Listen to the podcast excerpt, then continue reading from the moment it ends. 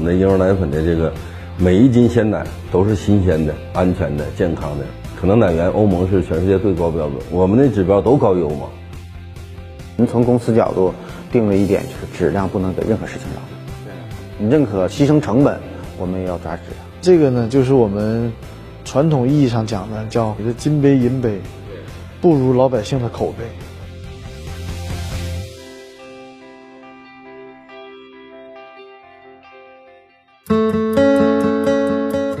中国管理模式杰出奖于二零零八年在程思威先生指导下，由中国管理现代化研究会与金蝶国际软件集团联合六大商学院发起，以让中国管理模式在全球崛起为使命，汇聚政商学力量，发现并表彰具有代表性的中国企业的优秀管理实践，推动中国企业管理进步。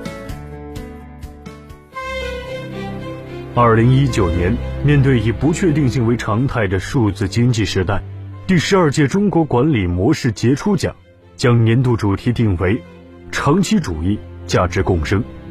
并围绕此主题发掘中国企业如何向内求定力、向外促链接、穿越周期、持续成长。飞鹤乳业是少数在零八年三聚氰胺事件中。未出现食品安全问题的国产乳制品企业，作为中国最早的奶粉企业之一，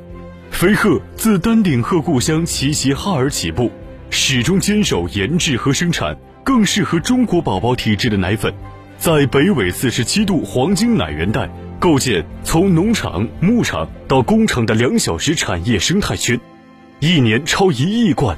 被中国妈妈选择，并于二零一八年。成为中国婴幼儿奶粉行业历史上首个突破百亿的企业，荣膺国产婴幼儿奶粉第一品牌。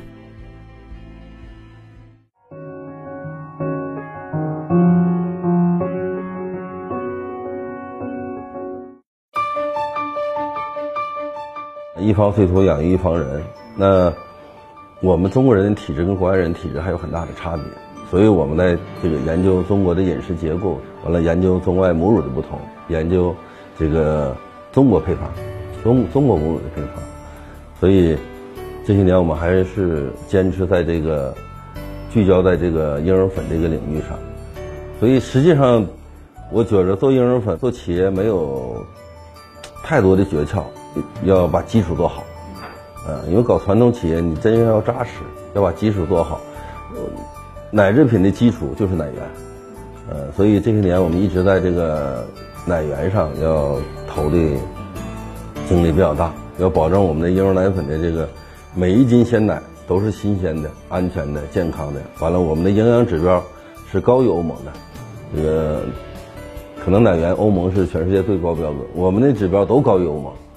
我们中国原来的这个养殖结构都是农民养，啊，叫散养。这个老百姓养牛，完了中间有一个这个收奶的，完了再到企业，就这么几级。虽然我那时候我建了五百多个奶站，这个但是我能建奶站让农民不掺假，但是我解决不了农民牛吃的东西，这牛吃的不营养，照样奶还是不好。我在美国上市零三年，我融了有四五个亿，后期这四五亿是建工厂还是建牧场，我们也在选择，后期选择建牧场。从最开始建设工业化牧场。飞鹤乳业确保了上游奶源的安全和质量。随着规模不断扩大，飞鹤进行了专业化分工，牧场成为了飞鹤的专属供应商，而飞鹤则主要负责婴幼儿奶粉的研发、生产和销售，用现代化工艺实现奶粉二十八天新鲜到家。那我们零六年建的时候，我们实际上是有资金约束的，但是我们也要建更好的工厂，我们才能有更好的产品质量。嗯，所以说它这个并不是说资金约束的问题解决掉了，我们才考虑质量的问题，我们还得追求这个质量。我刚才说这个 DSI 蒸汽喷射杀菌，那很多不也可以选择那壳管式的吗？它也也能换热，但是换热来说的话，它热损失大，它那个挂钩比较严重。那你一挂钩之后。这个奶中的营养成分不就损失掉了？那像包括这个干燥塔，你看似我们这这个塔楼是三十七米零五，但实际上就是一套干燥塔，这两套干燥塔，呃，这是矮塔，真正的那种高塔，就这么大产能的，都得达到四十多米。我们为什么为什么选择这种 MSD 型塔？就是因为这个呃浓奶在这个塔里的这个加热时间短，也就是说，我们从公司角度，嗯，定了一点就是质量不能给任何事情上，嗯，认可牺牲成本，我们也要抓质量。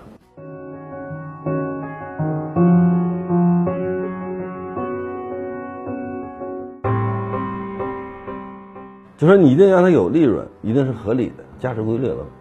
所以牧场要有一定的合理的利润，它能生存，完了它能发展。你看现在他们八个大牧场，完了还有三个有机牧场，啊，这样就说这个大家都在这个呃生存边缘的时候，你像最咱们奶价最便宜的时候都不到两块钱，我们始终没低过四块。我们坚信这是这个是价值规律。就是你有合理的价格，它能给你养最好的牛，出最好的奶。你让它亏损，它就在饲料上要要这个偷工减料，在管理上要偷工减料，因为它要生存。从呃 N 多年前，我们质量来说是什么状态呢？是靠最终的检验。对。嗯，检验合格了放，不合格了就有的可能当饲料了，当什么去处理，没办法。现在呢，等于是我们是抓过程。甚至说把手要伸到前端去，从 SQA 的角度来说的话，抓我们的供方。只有这样来说的话呢，基于过程中的风险识别，我们把这些 Q 点建立起来之后，才真正建立起来我们这张完整的质量保障这条线，才能真正的结果自然而然就好。结果是水到渠成的。这些供应商啊，跟飞鹤还是真正的那个形成那种战略性。比如说，我们要求他到我的工厂去建厂。要求把我的仓库变成他的仓库，我把我的仓库全租给他。我现在仓库我八年就回本了，嗯，我租给他，他就省成本。嗯，我出我出我帮他出这个保管员，这个我帮他看这个东西。就是大家真正的行，我因为你跟我紧密行了，我就开给你数据，我的整个这个管理理念和培训我就教你，你跟飞鹤一起来成长。就这些有很多有小供应商慢慢变成大供应商，嗯，这个就是。这是大家共荣的，那我们要让他跟着飞鹤的战略走。我们要的是品质，啊，我们要的是创新。就是我们要求他这个技技改，要求他 GMP 要达到我们的标准等等那些，他他这公司就进步了。他越进步，我的这个采购量越大，我他公司效益越好。啊，我们的这个经销商也是一样。我们现在全国有一千七百个经销商，我出钱来培训，我现在每年拿三千多万来培训经销商。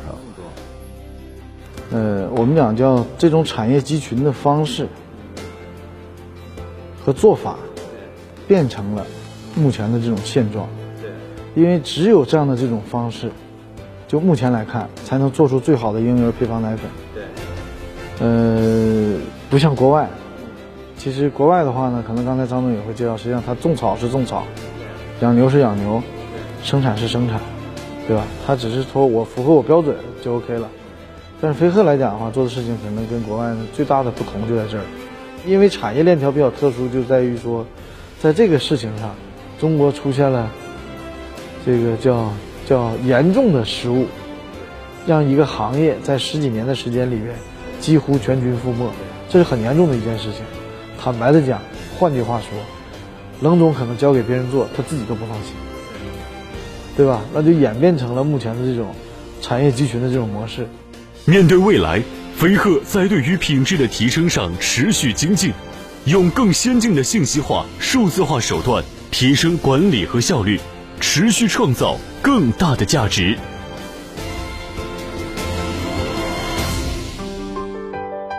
牧场里的信息化比工厂还先进，因为牛不会说话，它完全要靠这个这个系统来。我们采用那个芯片都是那个以色列 ICR 监控牛的这个。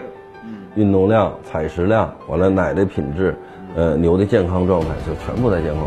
目前是正在做的这样数字化的。其实我个人觉得它应该不叫转型，而是基于数字化的数据背后，我能挖掘出来还是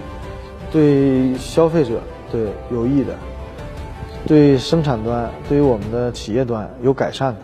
对吧？通过这样的计算方式，让这两头变得更加紧密。对吧？实际上就是这所谓转型，我觉得对吧？应该叫升级。飞鹤呢，是我见到的比较少的这个践行长期主义、价值共生比较优秀的企业。长期主义呢，可以从这样两个角度来解读：一个就是他们对品质的重视啊，这个几十年没有发生过一起质量事故，零事故，这个是是是非常少见的。那么这个和他们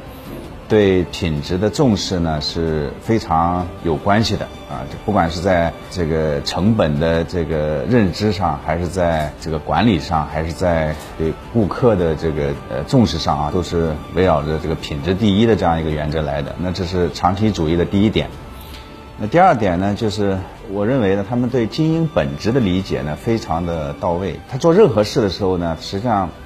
都有一个原则，就是我这个做这个事儿呢，能够啊创造价值，就是要有利润，这个要有投资回报啊，然后呢要有吸引力，呃，这是他呃做任何事的时候的一个出发点，呃，那么这种就是企业存在是要创造价值的这样一种理念呢，就保证了它能够长期主义能够落地。它的这个前端的供应商这块啊，这这里面解决了这个，就是它首先从品控角度啊。呃，从品质角度来考虑，他的这个，他一开始做投资，他把他呃先自己投资了啊，为了为了控制品质或者重资产，那宁可牺牲利润啊，嗯，承担风险。关于价值共生呢，也有两点比较突出的，就是他把很好的把这个市场化分工带来的效率和管理的这个呃，我们叫课程管理模式呢。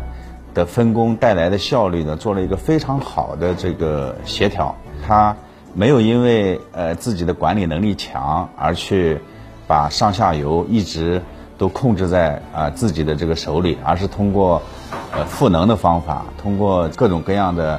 更好的服务的方法呢，让合作伙伴呢能有钱赚，然后呢能够基于市场的这个巨幅波动情况呢，能够